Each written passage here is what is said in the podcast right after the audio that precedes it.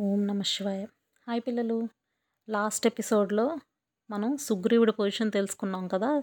అలా మత్తు పదార్థాలను సేవిస్తూ భార్యలతో హ్యాపీగా ఎంజాయ్ చేస్తూ ఉన్నాడు. ఇప్పుడు మనం అనుకున్నాం తారని ఎలా పెళ్ళి చేసుకున్నాడు అని లాస్ట్ ఎపిసోడ్లో డౌట్ మనకి కదా? ఇప్పుడు వానరుల నీతి వేరు మన మనుష్య నీతి వేరు.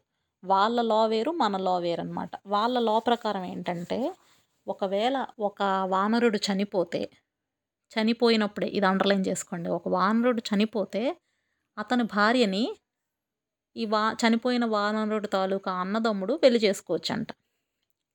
కాకపోతే అక్కడ వాలి చేసిన తప్పేంటి? సుగ్రీవుడు బ్రతికుండగానే రుమని తనతో తీసుకుపోయాడు. కానీ అందుకు అది తప్పైంది. అదే సుగ్రీవుడు అలాంటి తప్పు చేయలేదు. వాలి చనిపోయాడు కనుక ఇప్పుడు తారని పెళ్ళి చేసుకోవడం కరెక్ట్. అందువల్ల ఇప్పుడు సుగ్రీవుడు తారని పెళ్ళి చేసుకున్నాడు. ఈలో మనకు వర్తించదు. ఆ వానర రాజ్యంలో మాత్రం వర్తిస్తుంది. ఓకే? సో ఇప్పుడు తను అలా రుమతోని తారతోని హ్యాపీగా పగలు రాత్రి తేడా లేకుండా అన్నీ ఎంజాయ్ చేస్తున్నాడు. చెట్టు పుట్ట తిరుగుతున్నాడు. పాటలు పాడుకొని డ్యూయట్లు పాడుకొని ఎంజాయ్ చేస్తున్నాడు. సో ఇతనికి ఇప్పుడు మరి ఆబ్వియస్గా రాముడి పట్ల ఒక బాధ్యత కానీ అలాంటిది ఏమో ఆయన ఫీల్ అవ్వకుండా పక్కన పెట్టేశాడు. ఇది చాలామంది మనలో ఇప్పటికీ తెలిసి కొంతమంది తెలియక కొంతమంది కూడా ఇదే తప్పు చేస్తుంటారు. అంటే ఏంటి? అవసరానికి మనుషుల్ని వాడేసుకొని అవసరం తీరిపోయాక వాళ్ళకి మనం హెల్ప్ చేయాల్సి వచ్చినప్పుడు ముఖం చాటేయడం. సో ఇలాంటి పరిస్థితుల్లో రాజు ఉన్నప్పుడు ఆంజనేయ స్వామి వచ్చి చక్కగా కరెక్ట్ విషయం ఐ మీన్ కరెక్ట్ గైడెన్స్ ఇచ్చాడనమాట సో ఇప్పుడు తన రాజ్యాన్ని పట్టించుకోవడం మానేశాడు సుగ్రీవుడు. మంత్రులే మొత్తం రాజ్యాన్ని నడుపుతున్నారు. మంత్రులైనా సరే తను సూపర్వైజ్ చేయాలి కదా. ఏం జరుగుతుంది? అక్కడేం జరుగుతుంది? ఎక్కడేం జరుగుతుంది? వాళ్ళని కూడా అడగడం మానేశాడు. తను పట్టించుకోవట్లేదు వాళ్ళు చేస్తున్న దాన్ని కూడా సూపర్వైజ్ చేయట్లేదు. దీనివల్ల ఏంటైంది రాజ్యంలో కొంత ఎంతైనా సరే ఒక రాజు ప్రాపర్గా రాజ్యం పాలించిన దానికి లేని దానికి డిఫరెన్స్ ఉంటుంది కదా. ఇప్పుడు స్కూల్లో ఎప్పుడైనా హెడ్ మాస్టర్ లీవ్ అనుకోండి ఒక వారం రోజులు చిన్నగా అన్ని చిన్న చిన్న చిన్న చిన్న డిస్టర్బెన్స్లు వచ్చేస్తాయి. ఎందుకు అని చెప్పలేం. అంతే. కాబట్టి ఇక్కడ కూడా అలాగే జరిగింది. అయితే ఇప్పుడు ఈయన ఏం చెప్పాడు? ప్రభు నీకు రాజ్యాధికారం ప్రాప్తించింది. మంచి కీర్తి ప్రతిష్టలు వచ్చేసాయి. వంశపరంగా పరంపరగా నీకు ఎప్పటి నుంచో వస్తున్న సంపదలు ఇవన్నీ కూడా బాగా పెరిగిపోయాయి. నీ చేతికి వచ్చేసాయి అవన్నీ. ఇప్పుడు మనం మన మిత్రులకి ఇచ్చిన వాగ్దానాన్ని మనం వాళ్ళ కార్యక్రమాన్ని చేయాల్సిన అవసరం ఉంది. వాళ్ళ వల్ల మనం హెల్ప్ పొందాం. టైంలో వాళ్ళకి అంటే విత్ ఇన్ టైం వాళ్ళకి హెల్ప్ చేస్తేనే నువ్వు చేసిన ప్రత్యుపకారం అంటారు కదా ఉపకారం చేసిన వాడు అవతల వాడు మనకు చేసే హెల్ప్ ఉపకారం. మనం తిరిగి చేసేది ప్రత్యుపకారం. సో ప్రత్యుపకారం అనేది విత్ ఇన్ టైం చేస్తేనే దాని బెనిఫిట్ అంటే దానికి ఒక వాల్యూ ఇప్పుడు సీతను అన్వేషించాలి. ఇప్పుడు నువ్వు అన్వేషించలేదు.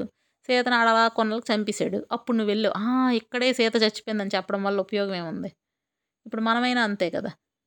ఎవరో ఏదో హెల్ప్ అడుగుతారు. ఇప్పుడు నాకు వీలు అవ్వదు నీకు ఇప్పుడు వీలు అవ్వకపోతే ఇప్పుడు నీ ఫ్రెండ్ వచ్చాడు నీకో సబ్జెక్ట్ బాగా వచ్చు వాడు అందులో కొంచెం వీక్. ఒరే ఒక వన్ వీక్లో ఎగ్జామ్స్ ఉన్నాయి కదా ఈ కొన్ని టాపిక్స్ నాకు కాస్త అర్థం అవ్వట్లేదు. అయ్యయ్యో ఎగ్జామ్స్ నాకు ఇప్పుడు బిజీరా నాకు ఇప్పుడు అవ్వదు. తర్వాత చూద్దాంలే. ఎగ్జామ్స్ అయిపోయాక నువ్వు చూసేది ఏంటి గాడిద గుడ్డు? వాడికి ఉపయోగం ఏముంది? ఈ టైంలో చెప్తే నీ విద్య నీకు ఉంటుంది. మనం ఎంత దానం ఇచ్చినా కూడా ఇంకా మన దగ్గర రెట్టింపుగా పెరిగేది విద్య ఒకటే నీ దగ్గర డబ్బులు ఇచ్చినా నీ అన్నం ఇచ్చినా నీ బట్టలు ఇచ్చినా ఏది ఇచ్చినా కూడా నీ దగ్గర తరుగుతుంది వాడికి అది చేరుతుంది. అదే నీ దగ్గర మంచి ఎడ్యుకేషన్ ఉంది మంచి నాలెడ్జ్ ఉంది. ఆ నాలెడ్జ్ నువ్వు ఎదుటోడికి పంచితే వాడికి చెప్పడం వల్ల నీకు డబల్ కూడా అవుతుంది. వాడికి చేరుతుంది. అంతే కదా? ఇప్పుడు చెప్పకుండా ఇప్పుడు నేను బిజీరా తర్వాత చెప్తానంటే ఇంకెందుకు చెప్పడం? వాడికి అక్కర్లేదు నువ్వు చెప్తానన్నా కూడా. ఇప్పుడు సుగ్రీవుడికి కూడా అదే చెప్తున్నాడు ఆంజనేయుడు. ఏమని చెప్పాడు? నువ్వు ఇప్పుడు చేయాల్సిన ప్రత్యుపకారం టైంలో చేయకపోతే దానివల్ల తిరిగి నష్టమే కానీ మంచి ఏమీ జరగదు. కదా? రాముడు నీకు మంచి మిత్రుడు. నీకు చాలా హెల్ప్ చేసి నువ్వు ఎక్కడో ఋష్యముఖ పర్వతం మీద అనాథలాగా తిరుగుతున్న స్టేజ్ నుంచి ఈ స్టేజ్ అంటే ఇలా అనలేదులే. హనుమంతుడు ప్రభుతో అలా మాట్లాడు కదా. నీకు పరమమిత్రుడు నీకు ఇంత ఇప్పుడున్న నీ కంఫర్ట్స్ అన్నీ లగ్జరీస్ అన్నీ తెచ్చిపెట్టింది ఆయనే. అలాంటి ఆయనకి మనం ఒక పని చేసి పెడతామని మాటిచ్చాం. సో ఇమీడియట్గా మనం ఆ పని చెయ్యాలి. వెంటనే మనం సీతను అన్వేషించడానికి పూనుకోవాలి. ఇప్పటికే లేట్ అయిపోయింది. సో ఇది సీతను అన్వేషించడానికి కరెక్ట్ టైం అన్న విషయం రాముడికి కూడా తెలుసు. నువ్వు ఆ విషయం మర్చిపోకూడదు. ఎందుకంటే శరత్కాలం వచ్చాక వెతుకుదామని ఆయనే అన్నాడు. నీకు త్రీ ఫోర్ మంత్స్ టైం ఇచ్చాడు. నువ్వు నీ ఫ్యామిలీతో హ్యాపీగా ఎంజాయ్ చేయమని. ఆ టైం అయిపోయింది. శరత్కాలం వచ్చింది. ఆయన అబ్జర్వ్ చేస్తాడు. శరత్కాలం వచ్చినా సుగ్రీవుడు నాకు ఏ హెల్ప్ చేయట్లేదని ఆయన అనుకుంటాడు. కాబట్టి అతనికి ఎంత బాధ అనిపించినా నువ్వు అతనికి హెల్ప్ చేస్తానన్నావు కాబట్టి అతను నీ మీద డిపెండ్ అయ్యాడు కాబట్టి అతనికి బాధ అనిపించినా నీతో చెప్పడు ఆ విషయం. తనకు బాధ కలిగిన విషయం. ఎందుకు చెప్పడు? తను ప్రాజ్ఞుడు. అంటే ఎక్కడ ఏం మాట్లాడాలి ఏం మాట్లాడకూడదు తనకు తెలుసు. కాబట్టి లోపల బాధపడుతున్నా నీకు గుర్తు చేయాలని మాత్రం అనుకోకుండా వెయిట్ చేస్తున్నాడు. నువ్వు ఇంత డెవలప్ అవడానికి ఆయన కారణం అయినప్పుడు తిరిగి నువ్వు హెల్ప్ చేయడం ఇమీడియట్గా చెయ్యాలా లేదా? కాబట్టి నువ్వేం చేస్తావు? వానరులందరినీ వానరుల ప్రముఖులు ఉంటారు కదా మెయిన్ లీడర్స్ వాళ్ళందరికీ కూడా ఆర్డర్ చేయి. ఆయన మనకు వచ్చి నువ్వు ఈ పని ఎందుకు చేయలేదు అని అంటే అప్పుడు మనం చేస్తే దానివల్ల వాల్యూ లేదు. ఆయన అడక్కముందే మనం చేసామనుకో అది బాగుంటుంది మనం చాలా రెస్పాన్సిబుల్ పీపుల్ లాగా ఉంటుంది కదా. ఇంతకన్నా నేను నీకు చెప్పగలిగింది ఇంకేమీ ఏం లేదు అని చెప్పాడు. ఇంకొక విషయం మర్చిపోకు ప్రభు. రాముడు దేవతలు గంధర్వులు ఇలాంటి యక్షులు ఇలాంటి వాళ్ళకు కూడా ఏమాత్రం భయపడ్డు. అలాంటి వాళ్ళకే భయపడని వాడికి రాక్షసులు ఒక లెక్క. చాలా బలవంతుడైన కదా. కానీ నువ్వు హెల్ప్ చేస్తావు అన్నావు కాబట్టి నువ్వు చేస్తావని ఆయన వెయిట్ చేస్తున్నాడు. ఆయనకి ఆయన చేసుకోలేక కాదు. కాబట్టి మనం ఏదో ఆయనకి హెల్ప్ చేసేస్తున్నట్టు ఫీల్ అయిపోక్కర్లేదు. మన రెస్పాన్సిబిలిటీ అది. ఆయన సీతను వెతికి తేవడంలో మనం వీలున్నంత వరకు మన సర్వశక్తుల్ని కూడా ఒడ్డి హెల్ప్ చేయాలి ఆయనకి అని చెప్పాడు. ప్లస్ ఇప్పుడు రామకార్యం చెయ్యడంలో ఏ ఎంత కష్టమైన పని అయినా చేయడానికి మేమందరం చాలా ప్రిపేర్డ్గా ఉన్నాం. మేమందరం రెడీగా ఉన్నాం. నువ్వు రెడీగా లేవు. నువ్వు నీ హ్యాపీనెస్ ఎంజాయ్మెంట్లో ఉన్నావు. కాబట్టి మేము ఏమేం చేయాలి నువ్వు ఆర్డర్ చేస్తే చాలు. మేము చేసేస్తాం అన్నాడు. వెంటనే సుగ్రీవుడి జ్ఞానోదయం అయింది. నిజమే కదా అని వెంటనే ఏం చేశాడంటే నీలుణ్ణి పిలిపించాడు. ఇప్పుడు ఇందులో మనం ఇంకో పాయింట్ కూడా ఆలోచించాలి. సుగ్ ఇప్పుడు సుగ్రీవుడు బాగా ఎంజాయ్మెంట్ మూడ్లో ఉన్నప్పుడు హనుమంతుడు చెప్పిన మాటని ఆయన వినాల్సిన అవసరం లేదు. కదా? ఎలవే నువ్వు చెప్పావు పెద్ద నాకు తెలుసులే అనేసాడు అనుకో అది సుగ్రీవుడు చావుకే వచ్చినట్టు అది కానీ ఆయన అలా అనలేదు.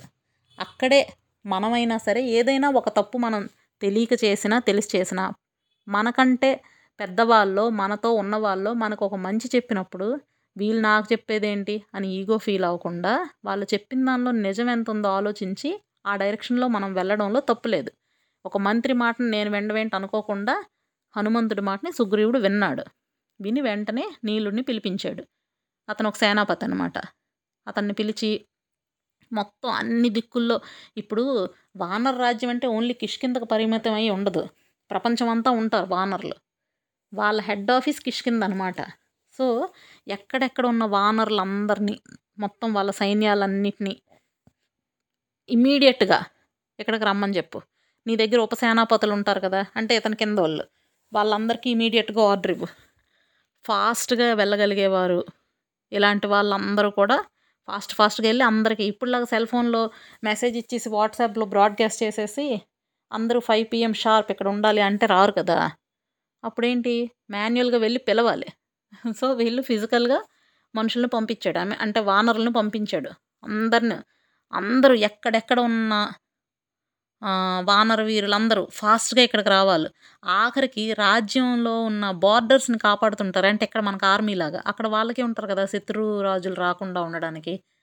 అలాంటి రాజ్య పొలిమేరల్ని రాక్ష రక్షిస్తున్న వాళ్ళైనా సరే వాళ్ళు కూడా ఇక్కడికి వచ్చేయాలి. అంటే అంత ఇంపార్టెంట్ అనమాట మొత్తం అందరూ ఇక్కడికి ఫిఫ్టీన్ డేస్లో ఇక్కడికి చేరిపోవాలి. ఇది నా ఆజ్ఞ.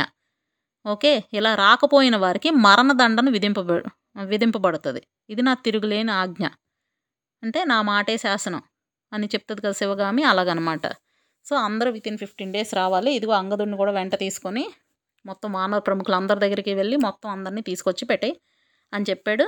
మొత్తం అందరిని అరేంజ్ చేస్తాడు చేసి మళ్ళీ మళ్ళీ తన అంతఃపురానికి వెళ్ళిపోయాడు మళ్ళీ ఎంజాయ్ చేయడానికి. కాకపోతే ఈ ఒక్క ఆర్డర్ ఇచ్చాడు. కానీ అది ఎంత ఇంపార్టెంట్ కదా. ఇప్పుడు అక్కడ జరిగే పని జరుగుతూ ఉంటుంది. ఈయన పోనీ ఇక్కడ ఎంజాయ్ చేస్తున్నా ఏది చేస్తున్నా ముందు అందరూ చేరడం ఇవన్నీ జరుగుతాయి కదా. అది హనుమంతుడు చేసిన హెల్ప్ అనమాట అయితే ఇక్కడ రాముడు పరిస్థితి ఏంటో మనం చూద్దాం. రాముడు ఆకాశం వైపు చూశాడు. మేఘాలన్నీ తొలగిపోయాయి. పాపం సీతాదేవి లేదని చాలా బాధపడుతున్నాడు కదా. ఇప్పుడు సుగ్రీవుడు తనని పట్టించుకోలేదన్న బాధ ఇంకా ఎక్కువగా ఉంటుంది కదా. సుగ్రీవుడేమో హ్యాపీగా ఎంజాయ్మెంట్ మూడ్లో పడిపోయాడు. జానకిని వెతకడం గురించి అతను ఏమీ అసలు ఆలోచించట్లేదు. రావణాసుడి మీద దండెత్తడానికి మనకి టైం అంతా దాటిపోతుంది అని ఇంకా అలా బాధపడిపోయి పాపం అలాగా అసలు ఏదో లోకంలో ఉన్నట్టు అయిపోయాడు అనమాట ఒక ట్రాన్స్లోకి వెళ్ళిపోయినట్టు. ఏంటి ఇలా జరుగుతుంది అని. జరిపి అసలు కొంచెంసేపు తర్వాత స్పృహలోకి వచ్చాడంట. అబ్బా ఏంటి అసలు ఇది అని. అలా చుట్టూ లొకేషన్ అంతా చూస్తూ పాపం సీతాదేవిని తలుచుకుంటూ చాలా బాధపడుతున్నాడు. అంటే అక్కడేవో పక్షులు సౌండ్లు వింటున్నాడు అనుకో అయ్యో సీత ఉంటే ఇలాంటి పక్షులన్నింటినీ చూసి ఎంత ఎంజాయ్ చేసేది కదా. పాపం ఇప్పుడు ఎక్కడ ఉందో పాపం ఎలా ఉందో పాపం ఏం చేస్తుందో నా గురించి ఏడుస్తుందేమో. ఇలా రకరకాలుగా బాధపడుతున్నాడు. ఆ టైంకి లక్ష్మణుడు అక్కడ లేడు. ఎందుకు? ఈ అడవుల్లో ఉన్న ఫ్రూట్స్ అవి తేవడానికి వెళ్ళాడనమాట వాళ్ళకి ఫుడ్ కోసం. సో ఈయన ఒక్కడే ఉన్నాడు. ఈలోగా ఇలా రకరకాలుగా ఆలోచిస్తుంటే ఈలోగా లక్ష్మణుడు తిరిగి వచ్చాడు. వచ్చేసరికి అన్నం చూశాడు. ఎవ్వరు అంటే వీళ్ళు ఎప్పుడు ఉండే ప్లేస్ కాక ఓ మూలకి వెళ్ళిపోయి అలాగా ఓ చెట్టు కింద ఎక్కడో కూర్చొని దిగులుగా ఒంటరిగా అలాగా. అసలు అంటే ఈ లోకంతో సంబంధం లేనట్టు. అలా పరాకుగా అలా ఉన్నాడనమాట. చూసిన వెంటనే లక్ష్మణుడు చాలా బాధపడ్డాడు. అన్న నువ్వు అసలు నువ్వు చేయాల్సిన పని చేయడం మానేసి ఇలా దిగులు పడిపోయి ఇంక ఇలా ఉంటే అవ్వదన్నయ్య. లేవాలి.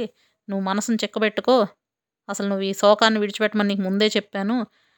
ముందు మనం సుగ్రీవుడు వీళ్ళందరూ మనకు హెల్ప్ చేస్తారన్నారు కదా. కాబట్టి మనం వెళ్ళి ముందు ఆ పనులు ఏంటో చూద్దాం. అంతేగాని నువ్వు ఇలా దిగులుగా ఉండకు అని చెప్పాడు. చెప్తే అప్పుడు మళ్ళీ ఇలా రకరకాలుగా ఏవో బాధపడుతూ మళ్ళీ రాముడు అన్నాడు అనమాట చూడు ఇంతవరకు నాకు సీతాదేవి జాడ అసలు తెలియట్లేదు. ఆమె లేకపోవడం వల్ల నేను ఇంత బాధపడుతున్నాను. అసలు నాకు ఈ నాలుగు నెలలు నాలుగు యుగాల్లాగా గడుస్తున్నాయి అసలు. నే నాకేమో రాజ్యాధికారం లేదు. రాజ్యం పోయి నేను ఇలా అడవులకు వచ్చాను నా సీతాదేవి ఏమో నా దగ్గర నుంచి వెళ్ళిపోవడం వల్ల ఇంకా దుఃఖం అయిపోయింది నాకు. దుఃఖం వచ్చేసింది. ఇలాంటి పొజిషన్లో ఉన్న నా మీద అసలు ఆ సుగ్రీవుడు దయ చూపించట్లేదు. రాముడు అంతటి వాడు దయ అన్న పదం వాడాడు చూడండి. సుగ్రీవుడు నా మీద దయ చూపించట్లేదు. ఎందుకంటే ఈ రాముడికి అసలు ఎవరు సపోర్ట్ లేదు. ఎలాంటి అండదండలు లేవు. ఎలాంటి సపోర్ట్ లేదు. రాజ్యం లేదు.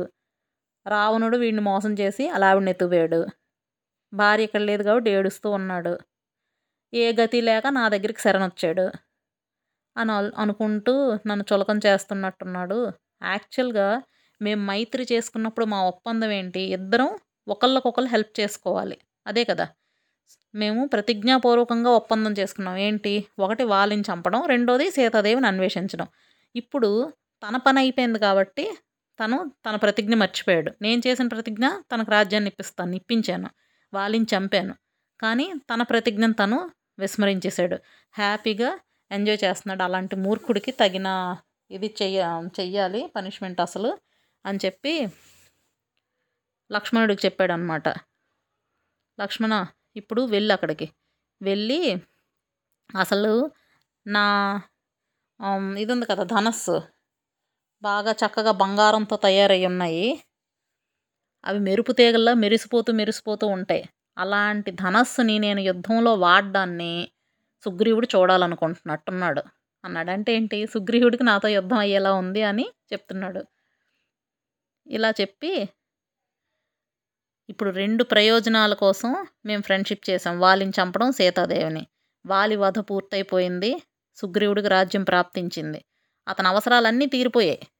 సో నా కోసం అతను చేసిన ప్రమాణాన్ని విస్మరించేశాడు.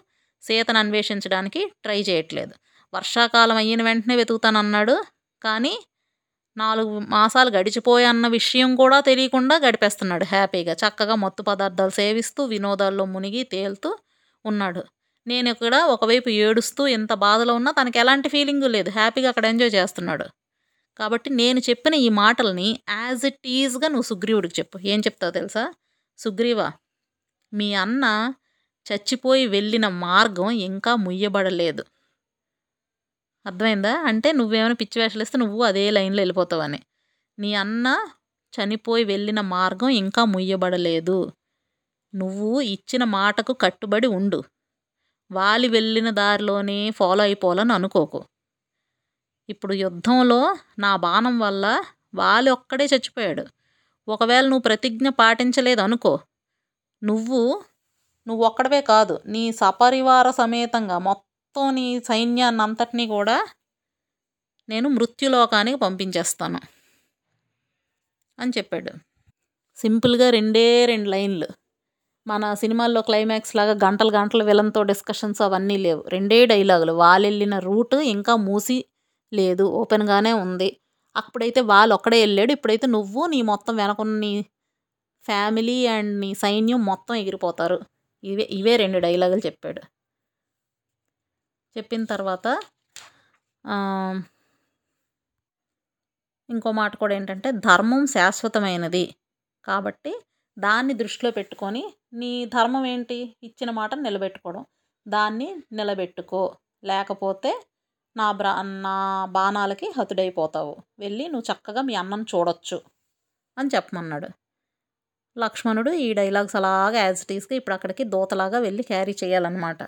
తను అసలు ఆల్రెడీ మామూలుగానే లక్ష్మణుడు కోపం ఎక్కువ. అలాంటిది రాముడు ఎప్పుడూ ఆపుతూ ఉంటాడు. ఇప్పుడు రాముడికే కోపం వచ్చింది లక్ష్మణుడికి ఇంకా కోపం వచ్చేసింది. అసలు ఎంత దీనంగా అయిపోయాడు మా అన్న ఇలాంటి సిచ్యుయేషన్కి సుగ్రీవుడే కదా కారణం అన్న కోపంతో ఉన్నాడు ఇప్పుడు లక్ష్మణుడు. లక్ష్మణుడికి ఇంత కోపం వచ్చిన వెంటనే ఏమన్నాడు? అన్నయ్య అసలు అతను చూడు మొత్తం నీ వల్ల బెనిఫిట్ పొందే రాజ్యం వచ్చింది భార్య వచ్చింది ఇన్ని వచ్చినా కూడా ఇప్పుడు మనకి ఇలా హెల్ప్ చేయకుండా చేస్తున్నాడు కదా. అసలు అలాంటి వాడిని మనం వదలకూడదు. వెంట నేను అసలు కోపాన్ని ఆపుకోలేకపోతున్నాను. మాట తప్పిన సుగ్రీవుడిని వెంటనే ఈరోజే చంపేస్తాను నేను. చంపేసి అంగదుడిని రాజు చేద్దాం. అప్పుడు అంగదుడు మొత్తం ఇంపార్టెంట్ వానరులందరితో కలిసి సీతాదేవిని అన్వేషిస్తాడు. అన్నాడు. ఇంతకుముందు దశరథ మహారాజు రాజ్యం అయిపోతే తండ్రినే జైల్లో పెట్టేద్దాం అని అన్నాడు కదా అప్పుడు. అలాగే ఇప్పుడు అంటున్నాడు అనమాట అన్న వెంటనే రాముడు ఇంత దీనిగా వార్నింగ్ ఇచ్చినా కూడా వెంటనే ఏమన్నాడు తెలుసా? లక్ష్మణ నీలాంటి వాళ్ళు ఇలాంటి పాపాలని చేయలేరు. అంటే ఏంటి? ఫ్రెండ్ని చంపడం అంటే పాపమే కదా. ఇప్పుడు సుగ్రీవుడు యాక్చువల్గా వీళ్ళకి ఫ్రెండ్ కదా. మిత్రుడిని వధించడం అనేది చాలా పాపం. నువ్వు అలాంటివి చేయకూడదు. నిజమైన పాపాలు ఎవరైనా చేస్తే అలాంటి వాళ్ళని మనం శిక్షించాలి కానీ మన ఫ్రెండ్స్ని మనం చంపుకోవడం అనేది కరెక్ట్ కాదు.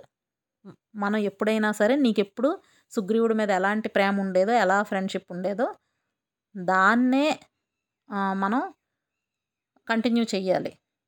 సీత కోసం అన్వేషించడానికి టైం అయిపోతుంది అన్న విషయాన్ని నువ్వు అక్కడ ఇన్ఫామ్ చెయ్యి. ఇది మెయిన్ మన ఉద్దేశం. దాన్ని ఇలాగ నిన్ను చంపేస్తాను పొడి చేస్తాను లాగా నువ్వేమీ మాట్లాడు నేను అన్న మాటలను యాజ్ టీస్గా కొంచెం సాఫ్ట్గా మాట్లాడి రమ్మని చెప్పాడు. చెప్పిన తర్వాత ఇప్పుడు లక్ష్మణుడు అన్న ఎలా ఆజ్ఞాపిస్తే ఆ ప్రకారంగా చెప్పడం కోసం కిష్కిందాపురంలోకి ప్రవేశించాడు. ఇప్పుడు ఏంటంటే సిగ్గురీవుడిని చంపాలి అన్న ఆలోచనని మార్చుకొని అక్కడికి వచ్చాడు లేకపోతే చూసి చూడగానే ముందు డిస్కషన్ లేదు ఏమీ లేదు. వెంటనే ముందు చంపేసి తర్వాత ఆలోచిస్తాడు. కానీ తన అన్న ఇక్కడ మీరు వీళ్ళిద్దరు రిలేషన్ ఆలోచించండి. రాముడు బాగా నీరసించిపోతున్నప్పుడు ఉత్తేజపరిచిన వాడు లక్ష్మణుడే. లక్ష్మణుడికి బాగా ఆవేశం వచ్చినప్పుడు కంట్రోల్ చేసిన వాడు రాముడు. అది అందుకు వాళ్ళు రామలక్ష్మణులు మనం ఇప్పటికీ చెప్పుకుంటున్నామంటే అందుకు.